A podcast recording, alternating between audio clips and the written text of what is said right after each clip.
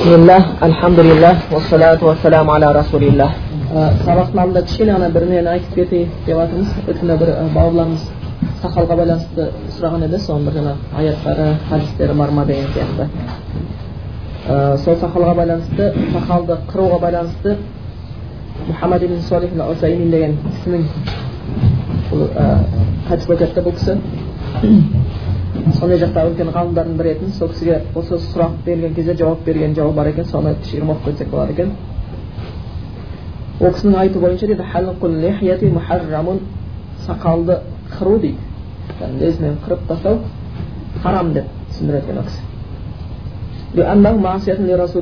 дейді өйткені ол аллахтың елшісіне былай айтқанда қарсы келушілік дейді аллахтың елшісінің алдында күнәһар болу дейді өйткені дейді өйткені пайғамбарымыз саллаллаху алейhi дейді сақалдарыңды қойып жіберіңдер де сақалдарың мұрттарыңды қысқартыңдар деп айтқан дейді және де бұл дейді бүкіл елшілердің сүннетіне сәйкес келмейді дейді бұл ә, жаңағы керісінше жаңағы мажусилер мен мүшриктердің сүннетіне қарай ауысқандық болып қалады дейді бірақ осы жерде бір кісі сұрақ қойған бар есімде соны айтқан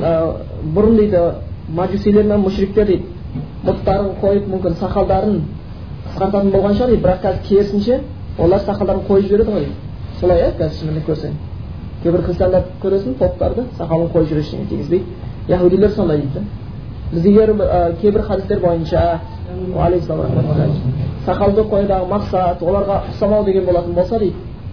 оларға ұқсамау керек болатын болса дейді олар қазір қойып жіберді ғой дейді онда біз ұқсамастан қырқылу керек емес па деген сұрақ туды бірақ хадис түсініңіздер біз оларға ұқсамауымыз керек олар бізге ұқсаса ұқсай берсін жағын түсінсек олар бізге ұқсаса ұқсай берсін бізден ұнаған нәрсесін алса ала берсін бірақ біз олардан алмауымыз керек өйткені шынымен де қазір европада баршамыз білеміз ә, көбісі исламнан алынған өткенде бір түрік бауырымыз айтып жатыр есімнен шыққан бір штатта америкада қазіргі басқару жүйесін басқару жүйесін ол жақтағы өкіметтік басқару жүйесін мұсылмандардың басқару жүйесінен үйреніп қойып жатыр екен өйткені мұсылмандардың басқару жүйесі болған кезде олардың мемлекеттері қатты күшейіп кеткен енді сол жүйеге қайтадан келу керектігін түсініп жатыр екен сондықтан ол жауапқа айтатынымыз олар бізге ұқсай берсін бірақ мұсылман оларға ұқсап қалмау керектігі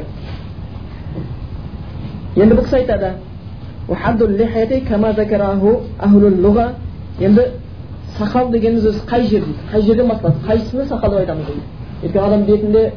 бетіне де өседі иегіне жағына да өседі иегіне де өседі сақал осының қайсысы сақал деп сұрақ қойылды енді тілгедің айтуы бойынша дейді сақал дегеніміз дейді бетке өскені де оның дейді жаққа өскені де және мынау иектен өскені де бәрі сақалдың үкіміне кіреді дейді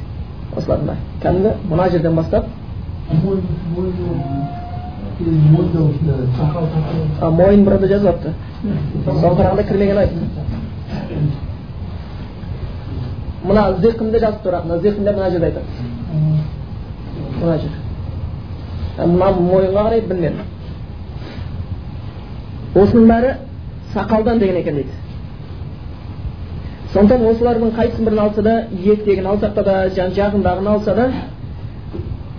беттегін алса да сол күнәнің қатарына кіріп кеткен болып қалады дейді өйткені осыған байланысты көптеген хадистер бар дейді жаңағы деген сияқты бәрінде мағынасы сағат қойыңдар қойып жіберіңдер деген сияқты мағынада келген кейбір ғалымдар айтады он беске жуық хадис келген дейді да осыған байланысты он беске жуық хадис келген қойып жібер қойып жібер деп орын болмайды ма жақта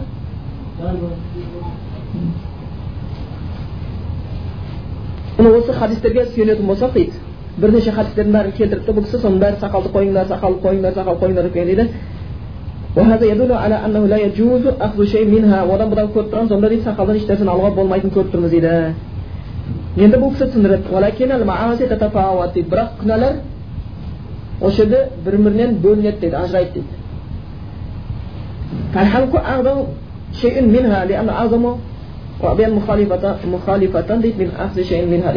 енді дейді бұл жерде бөлінеді дейді өйткені біреулер дейді қырып тастауы мүмкін хәлқ толық кәдімгі жылтыратып қырып тастауы мүмкін дейді енді біреулер қысқартып жүргендер бар дейді екеуісінің күнәсін тең етем, тең етіп алмаймыз дейді тең етіп алмаймыз дейді толық қырып тастағанның күнәсі ауырырақ толық толықменен жаңағы бетке қылғанның күнәсі ауырырақ деп келеді сол күйінде бұл кісі түсіндірме берді да кейбіреулер айтты қой енді ханафи мазхабында сунна деп келетіндер иә сунна деп келеді көп жерде сақал сүннет деп келеді бірақ көпшілік ғалымдар бұны парыздық уәжіптік дәрежеге алып барған өйткені пайғамбарымыз сақал қойға байланысты хадистердің көбісі сақал қойыңдар деген ал аят бізге не деп бұйырады не нәрсені сендерге аллахтың елшісі бұйырған болса берген болса соны алыңдар да қайтарғаннан қайтыңдар деген аят бар ол бұйрық айында ол сол пайғамбарымыздың мойынсұну аллахқа мойынсұнумен тең болып қалады дейді бірақ осы жерде ескере кететін жағдай бізде қазір жағдай түрлі осы жерде еркінен қойып жатқан жоқ өйткені білеміз сақалда мәселе сақалда тұрған жоқ негізі қазіргі кезде сақалға өшіп жатқан кезде мәселе сақалда тұрған жоқ мәселе балақта тұрған жоқ мәселе сенің сүннеттен ұстап тұрған жоқ аминді дауыстап іштей айтқаныңда тұрған жоқ бізде қазір сондай ой туды егер сүннет істесек сүннет амал істесек бүлік шығады деген ой пайда болған бұл қателер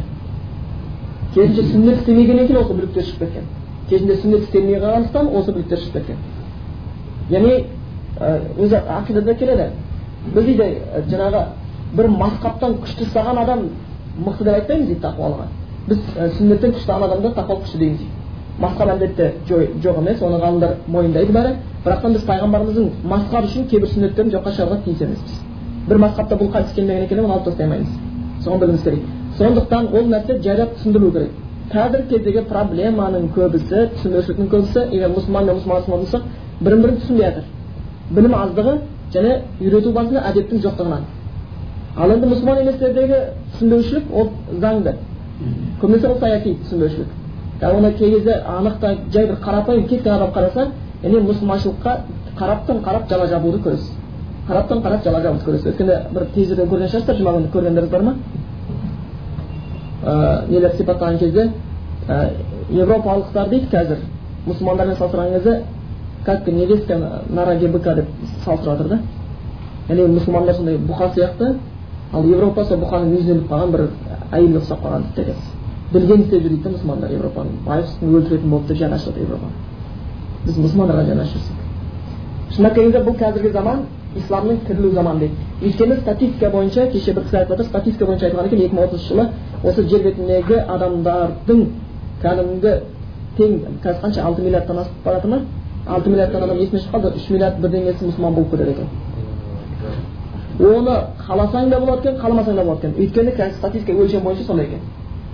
оны алысқа бармай ақ қойсаң болады қазақстанның өзі кез келген жерін ал бір облысты ал бір қаланы ал қазір айтайық астананы ал мешітке адам сыймайды алматыны сондай мешітке адам сыймайды яғни қаласаң қаламасаң сондай сен исламға дінді дамытып ақша жұмсамай ақ қой мұсылмандар үшін біреу хақты біліп жатыр кіре береді христиандар ақша жұмсай жұмсай бірақ одан шығып кеткендер көп сондықтан осы нәрсені көріп тұрғаннан кейін оларда үрей бар расында үрей бар оларда ақша көп сондықтан әйтеуір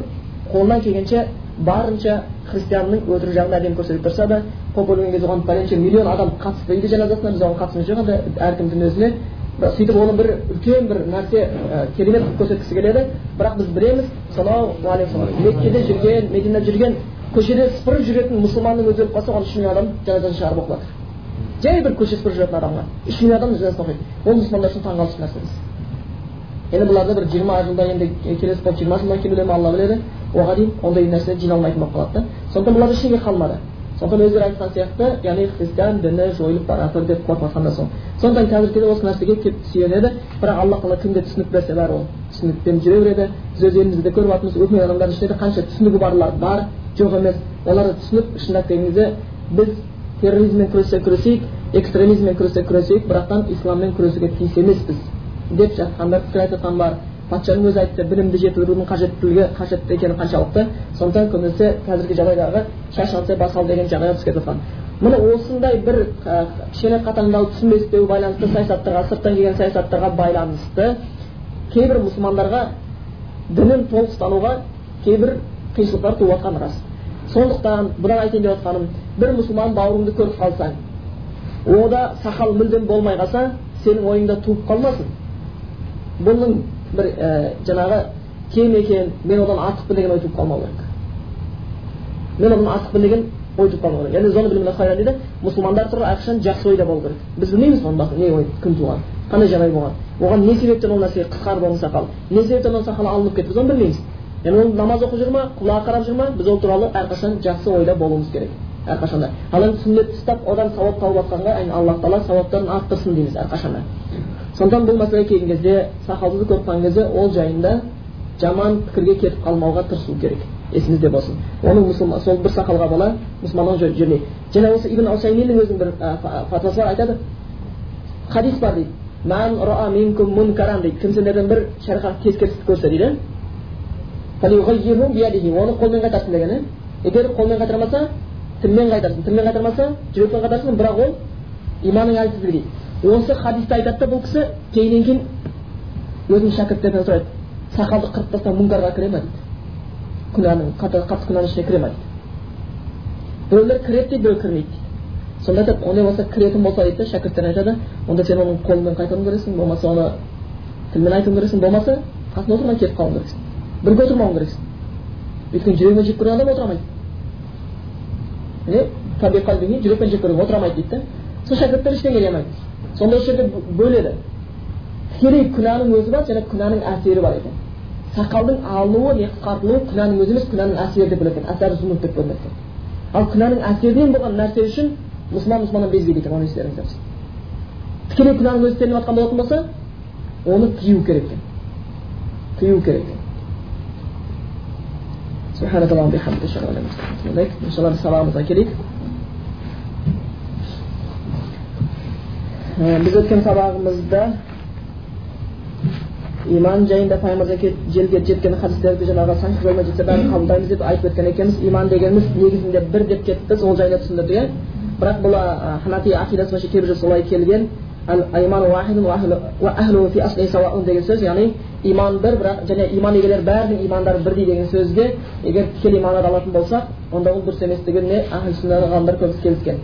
өйткені егер жаңағы бастамасын дейтін болса онда айып емес дейді бастамада әркімнің иманы тең болуы мүмкін бірақ кейін келе әркімнің иманы күшейеді тең болмай қалады дейді оның тең болмайтынына байланысты иманның тең болмайтынына байланысты көптеген хадистер шынымен дәлелдер бар құран аяттарда келеді олар аллахтың аяты оқылған кезде имандары артады деп келеді болмаса жаңағы ухуд соғысында пайғамбар саллаллаху кезінде мушриктермен жаңағы мұсылмандар арасында соғыс болады мұсылмандар бірнеше жетпіс адам шахид болып кетеді жаңағы садақшылар орнына кетіп қалуына байланысты кейін бұлар жаңағы бастап келген кісі мушриктер кетеді бәрі кетіп қалады да ота жауып алған кезде не ойлады абу суфиян біз неге толық қырып жібермеді біз тек өлді омар өлді абу бәкір өлді деп кетіп қалдық жоқ оны көзбен көрейік қайтадан бұларды жоятып келе жатқан кезде мұсылмандар да шамасы келгендер атқа отырып қайтадан бұлардың артынан қуады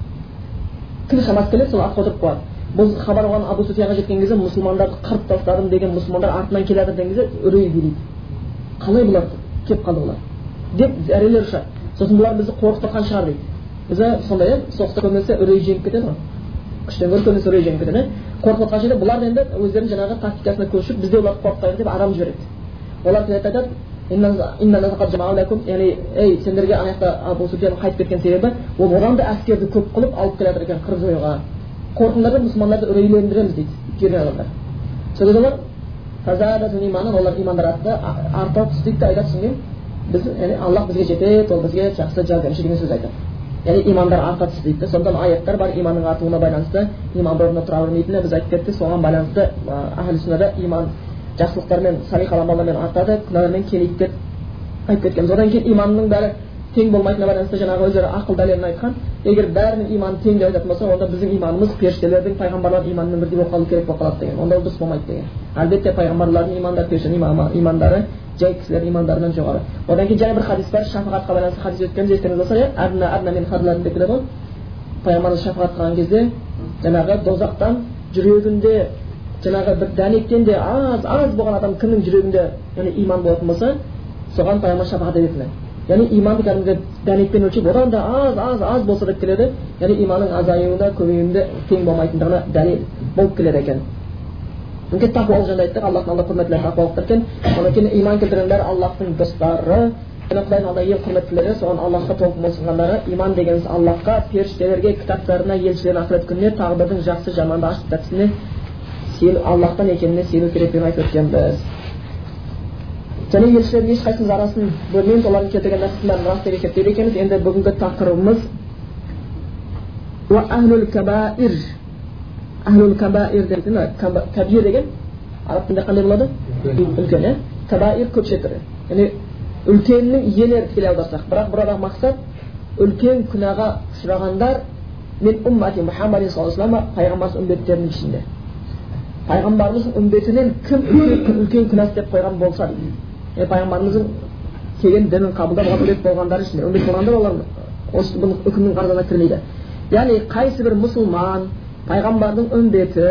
үлкен күнә істеп қойған болса олар дозақта мәңгі қалады деп айтпаймыз үлкен күнә дозаққа алып баратыны күнәнің бәрі өзі дейді ғой сен дозаққа сүйрейді дейді әрбір күнә дозаққа сүйрейді егер тәубесіз өтіп кетсе сонда мұсылманға тәубенің керектігі өте маңызды. Естеріңізде болсын. Сондықтан тәубе әрқашанда мұсылманға қажет. Сол үшін аллах бұйырған иман келтірген аллахқа шынайы тәубемен тәубе жасаңдар деп келген олар дозақта мәңгі қалмайды дейді. Егер олар өлген болса муахид күйінде яғни таухидты ұстанған күйінде өліп кеткен болса. Бірақ күнәға жолып қалды. Алла сақтасын енді. Тозаққа түсуден мүлдем сақтасын алла тағала баршамызды. Егер кім таухидты жүрегінен айнымаса аллахтан өзге нәрсеге құлшылық істемесе ширк күнәсімен болса бірақ одан басқа күнәға ұшырап қалған болатын болса біз ондай адамдар дозақта мәңгі қалады деп айтпаймыз дейді. Дозаққа түсуі мүмкін бірақ дозақта қалып кетеді деп айтпаймыз дейді. Тіпті тәубе қылмаған болса да дейді. Тәубе қылмаған болса да дейді. Аллахқа иман келтірген таныған күйінде жолыққаннан кейін дейді ондай яғни таухидпен өткендер аллахқа шынайы сеніп аллахқа серік қоспай өткендер бірақ үлкен күнә істеп қойғандар аллах тағаланың қалауына беріледі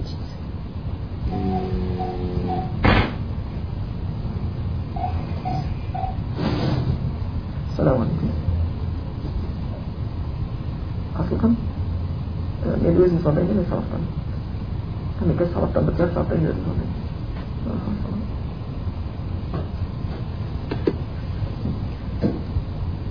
ол адамдар күнә істеп үлкен күнәға ұшыраған мұхаммед пайғамбарымыз саллаллаху үмбеттері аллахтың қалауына аллахтың үкіміне тасталынады екен. Қаласа алла кеңшілігімен оларды кешіреді. Аллах өз кітабында айтқан сияқты одан басқасын аллах қалағанына кешіреді деп яғни аллах қаласа кешіреді аллахтың қалауына және қаласа әділдігіменен азаптайды тозақта дейді аллах сақтасын енді аллах баршамыз кешірімге лайықты етсін және әділдігімен дозаққа азаптайды есімізде болсын әркім дозаққа кірген кезде аллахтың әділдігімен кіреді аллах тағаланы ашуымен емес әділдігімен кіреді және кім жәннатқа кірген кезде өзінің амалымен емес аллахтың мейірім кеңшілігімен кіреді аллахтың мейірім кеңшілігімен кіреді екен ثم يخرجهم منها برحمته وشفاعة الشافعين және кейін олар дейді егер дозаққа кірген болатын болса алла тағала әділдігімен олар дозаққа түсірген болатын болса істеген күнәлары үшін бұл мұсылмандарды кейін одан оны шығарады дейді өзінің рахмет мейіріменен және шапағат етушілердің шапағат етуіменен дейді яғни білеміз иә аллахтың қасында аллахтың рұқсатымен шапағат етушілер бар ең ұлысы кім пайғамбарымыз саллаллаху алейхи вассалам одан кейін шахидтер де шапағат ететіні жайында хадистер бар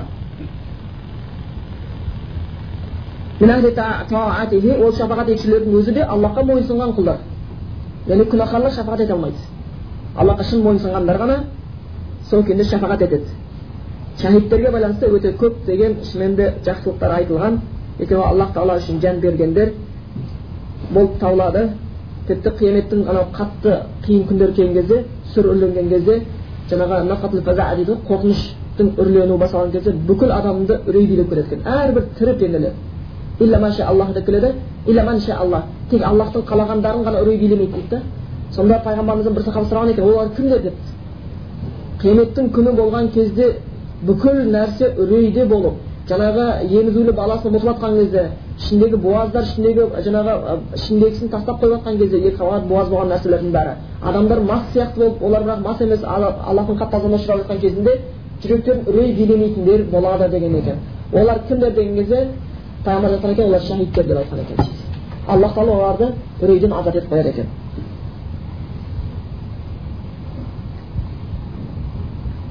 оларды аллах өз рахметімен шапағат етушілер шапағатымен шығарады дейді кейін жәннатқа кіргізеді дейді кейін жәннатқа кіргізеді ол жайында хадис бар бір адам дозақтан ең соңында шығады сүйретіліп кейін ол жәннаттың ең төменгі қабатына кіргізіледі дейді сол кейін хадисте кейін аллах тағала сұрап беремін дейді ол сұрайды сұрайтын таусылады аллах тағала кейін оған өзі айтып береді не, не керек екенін соған береді сол кезде оның айтқан сөзі аллахқа мақтайтын альхамдулиллахи раббил аламин барша әлемдер раббысы аллахқа болсын ешкімге бермеген әлемде ешкімге бермеген жақсылықты маған берген аллахқа мақтау болсын екен да яғни сол күйінде ал ең төменгі қабатында екен кейін жәннатқа кіргізеді дейді өйткені дейді бұның өйткені дейді аллах тағала өзін таныған өзіне иман келтіргендерді дос тұтқан дейді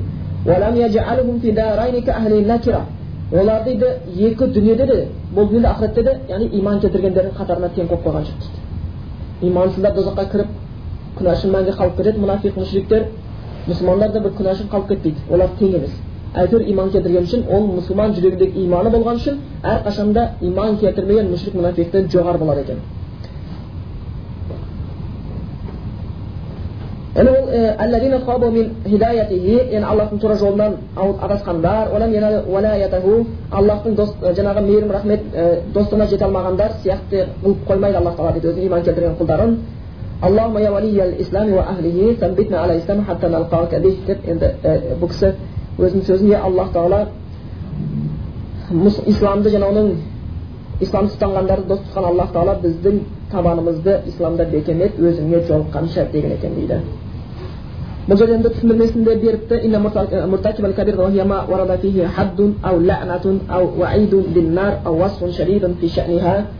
біз жоғарыда айтып кеттік үлкен күнә жасағандар дейді үлкен күнәнің қатарына дейді оған дейді бір жазасы бар амалдар кіреді дейді мысалы арақ ішуге жаза бар иә дүре соқтырылады зинақорлыққа жаза бар ол жаңағы оған да дүре соқтырылады болмаса егер жаңағы оның таспен ұрып өлтіріледі осындай бір жазасы бар күнә істеп қойған болса дейді үлкен күнә болмаса бір ләнет етілген күнә істеп қойған болса дейді ол да үлкен күнәнің қатарына кіреді ләнет етілген күнәлар көп иә мысалға пара алушы пара беруші ләнет етілген одан кейін еркекке ұқсаған әйелді әйелге ұқсаған еркек ләнет етілген соған байланысты жол белгілерін өзгертушілер ләнет етілген осы сияқты жаңағы денесіне таңба салушылар ләнет етілген жаңағы ләнет етілген міне бұл күнәлар ләнет болсын деген ләнет болсын деп келетін күнәлар үлкен күнә болады сол арақ сатушы саттырушы оларға ләнет етілген иә ләнет болады айтылған сондықтан жазасы бар күнәлар үлкен күнәнің қатарына кіреді лағнет айтылған күнәлар да үлкен қатарына кіреді екен болмаса дозақпенен оны істеген адамға дозақ болады деген күнәлар да үлкен қатарына үлкен күнәлардың қатарына кіреді мысалға бір фихта хадис келеді деп келеді өкшелерге дозақтан азап болсын деп келетін хадис бар яғни ол хадис неге байланысты айтылған бір сахаба дәрет алады алған кезде ләмәтін деп қояды мынау өкшесінде жуылмаған жерден құрғақ жер қалып кетеді жарып тұрады пайғамбар соны көріп айтады соны көріп айтқан яғни дәретті толық алмай қалай болса да немқұрайлы жасау ол да яғни тозақпен ескертілетін нәрсе екен сонда ол үлкен нәрсе сонда дәретсіздіктің жағдайы қандай болады дейді да дәрет алған адам денесінде сол дәрет алатын жууға тиісті жерде құрғақ жер қалып кетсе сол жер дозақтан азапталынатын болса дейді онда доза мүлдем дәрет алмайтын қалай азапталады дейді ондай жағдай одан қиын сондай күнә істеп қойған болатын болса болмаса бір сол істеген адамға қатты бір ескертулер сипаттар берілетін күнә істеп бағана болатын болса ол үлкен күнәні істеген қатарына кіріп кетеді екен үлкен күнәлардың сипаты осылай екен иә бірақ айтып жатыр ондай күнә істеп қойғандар дозаққа мәңгі қалмайды дейді егер кірген болса дейді өйткені ол таухидтың үстінде өлгендіктен дейді да таухидтың маңыздылығы осы жерде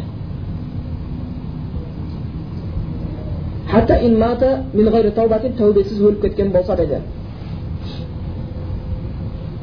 егер ондай үлкен күнә істегенде жаңа бұл шартында сол қайталанған екен яғни алла тағаланың қалауында болады аллах тағала оған дейді бір азап берсе өзінің әділдігімен береді азапты дейді және жәннатқа кіргізсе өзінің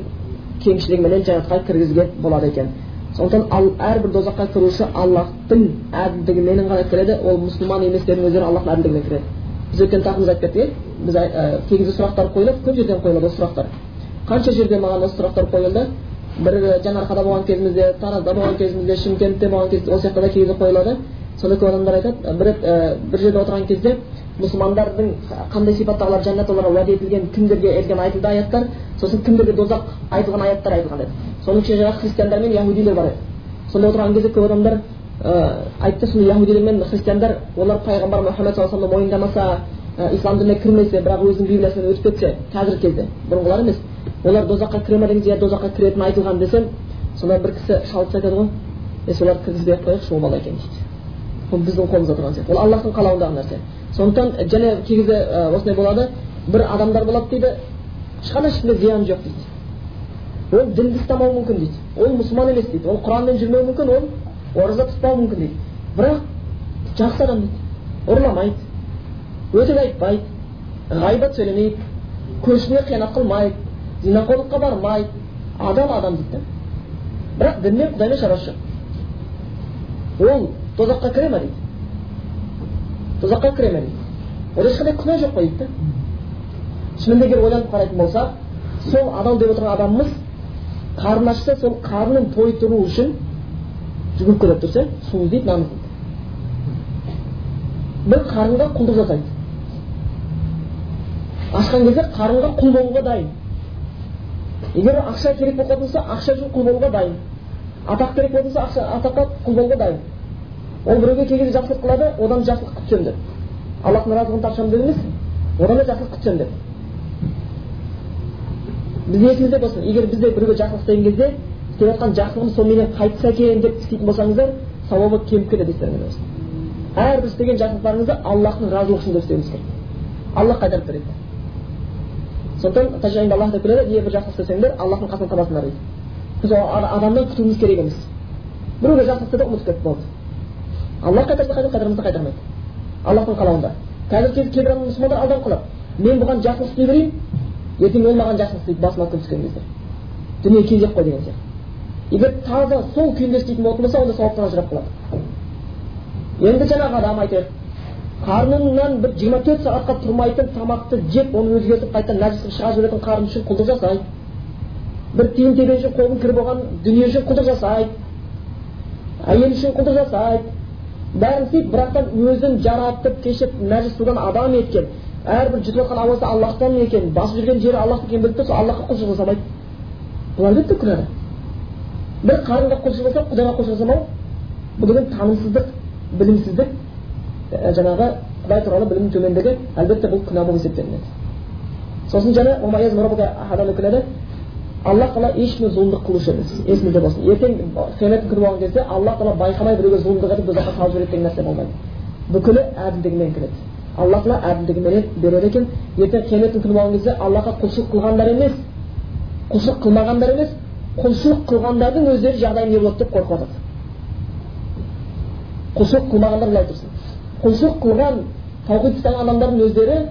ертең жағдай не болады деп қорқады. Көзі тірісінде жәннатқа кіресің деп ескертілген хазірет омар шахид болып өліп жатып құдайдан қорыққан. Не болар екен ол оны жұбатқан бәрі жабылып кетті сіз осындай осындай жақсылық істедіңіз ғой алла үшін неге қорқасыз қорықпаңыз деп айтқан.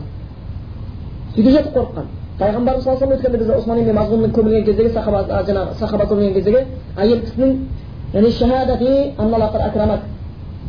деп айтқан кезінде куәлік беремін иә осман ибн мазғунға айтқан аллах тағала сені құрметтейді деп куәлік бергенде пайғамбарымыз айтты ғой сен қайдан білдің оны аллах құрметтейтінін? Қайдан білдің деп айтады сонда айтқан я субханалла я расулалла я субханалла аллахтың елшісі егер аллах оны құрметтесе кімді құрметтейді онда деген? Сонда пайғамбарымыз не жауап берді мен аллахтың елшісімін сөйте тұрып сөйте тұрып ертең қияметтің күнінде жағдайым не болатынын білмеймін деген да сондықтан сондай құдайдың сүйікті құлдарының өзі қияметте аллах бүкіл билік аллахтың қалауы қолында болған кезде қорқып жатқан кезде құлшылық етпегендер мәз мейрам жәннатқа кіреді деп ойламай ақ қойсын. бір ебі табылар деп ойлап болмасын сондықтан шама келгенше әрекетіне көшу керек болып келеді. Сол үшін біз күніге осы нәрсені өзіміз күніге оқып жатырмыз намазда. Айтамыз ар рахман рахим фатиха сүресінде. Аллах мейірімді сол аллахтың мейірімі өте кең. Жарылқаушы мейірім дейміз. Бірақ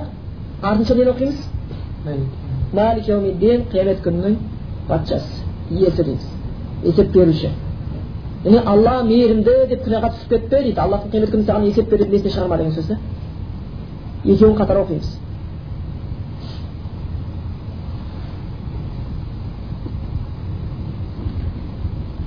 бұл нәрсенің айтылуы байлы ақидада бұл нәрсенің айтылып кетуінде де бір себептер бар өйткені бір топтар болған олардың айтуы бойынша кімде кім үлкен күнәні істеп қоятын болса тәубесіз өтіп кетсе олар тозақта мәңгі қалады дегендер болған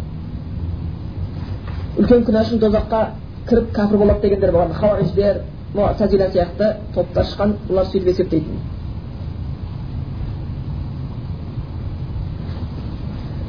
біз және білуіміз керек айттық аллах тағала өзіне иман келтіргендер мен иман келтірмегендерді тең етіп қоймайды және де осы аят бар қалам сүресінің отыз бесінші аят екен. Деп келеді. Біз мұсылмандарды қылмыскерлер күнәһарлар сияқты етіп қоясыңдар деп ойлайсыңдар ма деп келген аят бар. Сендерге не болды? Қалай үкім бересіңдер деп аллахтан сұрақ қойған. Яғни бұдан көріп тұрғанымыз иман келтіргендер мен қылмыскер күнәһарлар еш жақта тең болмайды. Бұл неде де жағдайы тең болмайды? Ол дүниеде де жағдай тең болмайды. Де кей кезде біз қылмыскер күнәһарлардың сырт бейнесіне қараған кезде басқадан артықша керемет болып жүргендей көрінеді бірақ шындап келген кезде ішкі дүниесіне қарасаң өте лас бақытсыздау болып келеді ана кімнің леопольд вайстың еврейдің жаңағы дін басшысы болған сол ислам дінін өтіп кейін мұсылман арасында біраз өмір сүргеннен кейін европаға қайтып бара жатқан кезде айтады европаға кет барғым келмей қалды дейді да ол жаққа бара жатсам бір түнерген бір бақытсыздықтың арасында кетіп бара жатқан сияқты сезінемін өзімді оларда бір адалдық деген шынайы достық деген нәрсе жоқ олардың өздері дін ұстап жүрміз деп ойлайды бірақ олардың құдайдың бәрі техника болып кеткен дейді сөйтіп айтқан сондықтан шынымен де мұсылман адамның кей кезде сырт бейнесі қиын көрініп қалғанымен де ішкі дүниесі оның бақытта болатынын көп нәрсе білеміз сол үшін көп айтқан кімде кім бұл дүниеде жәннатта болмаса ол жәннатта бола алмайды деген бұл дүниенің жәннаты иман мен ислам екен кім иман мен ислам дәмін татса ол қандай қиындық болсын оны әлсіретпейді ол әрқашан бекем болады ол әрқашан сауаптың үстінде болады қиналса сабыр қылып сауап табады жақсылық жасаса шүкірлік қылып және сауап табады ол әрқашанда ізгіліктің үстінде болады екен және бір кісі айтқан сияқты шетелдерге көп барған екен сонда айтады мен кәпір мемлекетте болдым дейді мұсылман мемлекетінде болдым дейді кәпір мемлекетіне барған кезде оның сыртқы бейнесі мені таң қалдырады үйлер жайлар бәрі керемет керемет болып таң қалып тұрамын дейді бірақ ішкі дүниесіне кірсең нәжіс сияқты дейді да лас дейді мұсылмандарға барған кезде сыртқы дүниесі кей кезде сәл сәл цивилизациядан қалған сияқты кірмейді деген сияқты. Аллах тағала сол адамның өзінің кім екенін білу үшін сондай қылып жаратып қойған. Мысалға біреу айтатын болсақ өзін мен бол сен мені танымайсың ба? деп өзіне кеудесін шошайтып көрсететіні бар иә кәдімгі кеудесін көтеріп сен мені білмей жүрсің ба? Мен саған білдіртіп қояйын мен өзім кім екенімді деген сияқты өзін өзі шошайтып айтып қойыңдаршы менің кім екенімді анаған деген сияқты өзі шошайтып көрсететіні бар. Сөйтіп жаңағы шошайтып көрсетіп тұрған кеудесінен аллах тағала не қылып қояды? Қақырық сіңгіртті шығарып аузынан қағып сіңгіртіп қояды да сен мен деп тұрған соғып тұрған кеуденің ішінде боқ толады деген сияқты. Біл дейді да құдай тағала. Күнде қанша рет қақырып сіңгіреді мен дейін десе ар жағы толған қақырықпен сіңгіреді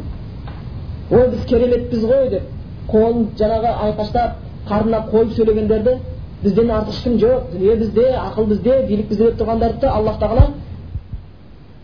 өз қолдарыменен бірнеше рет құйрығын сүрткізіп қойған да сен қарны ұстап тұрған қардың ішінде боқ бар екенін ұмытпа сенің үшін ол алтын емес дейді. Боқ тұр ар жағында кереметтей болайын десе қолтығын сасытып қояды. Үйтейін десе бүйтіп қояды. Яғни не екенін аллах түсіндіріп қояды да бейшара екен. Яғни күніге ақылы бар адам қолтығының иісі сасиды сүрткізіп жүрген әр нәрсені әтір жағып құйрығынан шыққан нәрсені бірнеше рет сүртіп жүрген адам бірнеше қағыр сындырып жүрген адам мен деп тәкаппарлануға ұялар еді шындап келген мен дейтін ештеңе жоқ яғни ар жағында толған нәрсесі нәпсі болғаннан кейін алла тағала сол нәрселерді оларға сол білсін деп қойған екен енді сөздің түйіні айта келген кезде біз біліп тұрғанымыз сияқты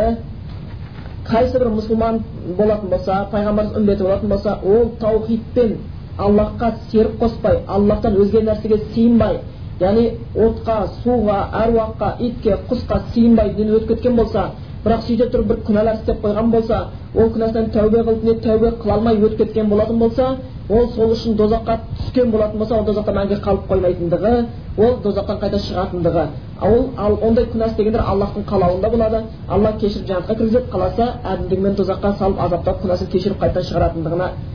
байланысты айтылған екен. Өйткені алла тағала мұсылмандар мен мұсылман еместерді тең еткен емес аятқа байланысты. Келесі тақырыбымыз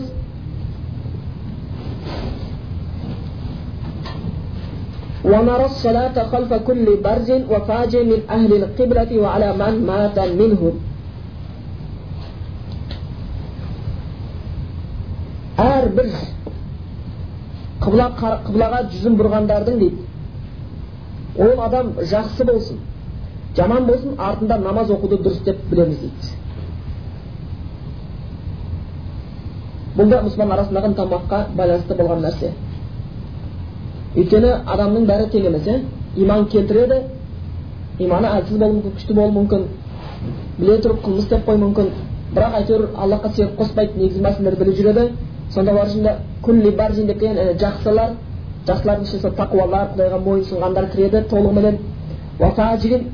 Сосын жаңағы нашарлар да бар ішінде күнәһар істеп жүргендер де болуы мүмкін. Солардың ішінде бидағат істеп қойғушылар да болуы мүмкін. Үлкен күнәға ұшырағандар мүмкін бірақ имам болуы мүмкін. Имамдыққа шықса артында ұйыса намазымыз дұрыс деп танимыз екен.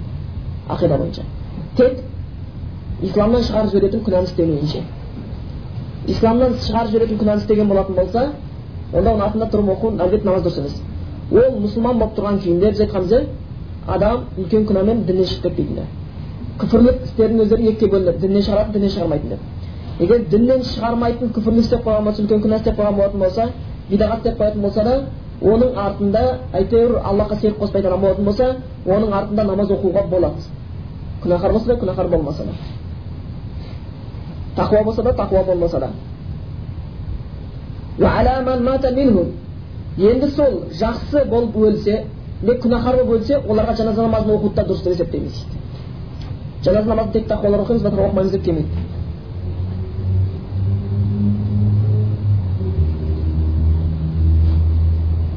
Сондықтан ол мұсылмандар не өткен болатын болса әйтеуір мұсылман кейпінде өтсе аллахқа серік өткізетін болатын болса оған жаназа намазын оқуға дұрыс болып есептелінеді екен. Бірақтан қазіргі кезде біз көріп жатырмыз. Көп адамдарға шынымен мұсылман болғаннан кейін өмір сүріп сүріп келеді да өлетін кезде ғана молда керек болып қалады.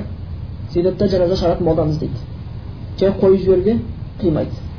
Арулап шығарып сатып келеді. Молда оларға бір иман сатып жүрген адам сияқты жоқ иманын өлген кезде алып келіп кеудесіне салып қоятындай береді яғни ол тірісінде сол иманды алып кете алмаса өлгеннен кейін ол иманды таба алмайды еш уақытта сонда қазіргі кезде көп адамдарға шынымен қарап тұрсақ жаназа намаз оқылып жатады кейбір имамдар оқып жатады оларға жаназа намазын тіпті құдайға қарсы шыққандардың өздеріне бірақ олар дағы жаназа намаз оқудағы мақсаттары көп жағдайда біз түсінгіміз келеді олар бір бүлік шықпасын десе керек болса керек. Өйткені жаназаны шығаруды өтіп жатқан адамдар өздерін шын мұсылманбыз деп есептейді мұсылманбыз ғой біз енді. Мұсылманша шығарайық дейді. егер ол мұсылман істемесе табытқа қойып шығарып жатқандар да бар. Бар тиісіп ондай кездескен өкімет адамдардың ішінде есімдер атамаса да болады. Бірақ қазір жоқ болып бара жатыр бір кісі өлген кезінде оған ә, жаңағы кеңес өкіметінде әбден қызмет істеген кісі үлкен кісі өлетін кезде мұсылманшылар кісілер апалары аталары туысқандар келіп айтты қой бұл кісіні күнәһар болып кетті ғой бірақ мұсылманша көнейік жуып шаяйық кебіндейік сөйтіп молда шақырып үлкен мешіттен жаназасын шығарайық десе қыздары әйелдер айтты ол қорлық қой бұл адамға деді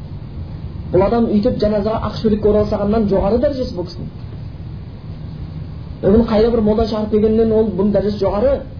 Бұны біз керемет қымбат табыт жасатуымыз керек бұған. Әшекейлеп бұны құр жуып сала салмай кәдімгі сақал мұртын қырып әтірлеп үстіне костюм шалбар киінуіміз керек ең қымбат сөйтіп бұған құр жаназа емес ыңылдатып құран емес бұған музыка қойып қоюымыз керек сөйтіп шығаруымыз керек бұл дәрежесі жоғары кісі бұны өйтіп қорламаңдар деп аллах адастырып қойғандар да болған бірақ шындап келген кезде әйтеуір ата бабалар мұсылман болғаннан кейін талай нәрсе ойларында саналарында қалып кеткеннен кейін әйтеуір өлді деген кезде апасынан атасынан жақсы сөз естігеннен кейін кешегі шошқаның етін жемей колбаса тураған пышақпенен басқа тамақ нан тураса жемей қойған апаларын аталарын көрген көптеген кісілер бәрібір өлім жақындаған кезде сол құдайдың алдына баратынын сезгеннен кейін жаназа намаз оқығысы келеді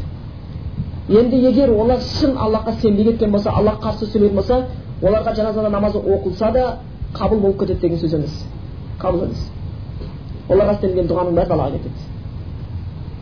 өйткені аллах тағала жарылқамайтын кісіні ешкім жарылқай алмайды соны есімізде білейік бүгінгі тақырыбымыз осы екен سبحانك اللهم وبحمدك أشهد أن لا إله إلا أنت أستغفرك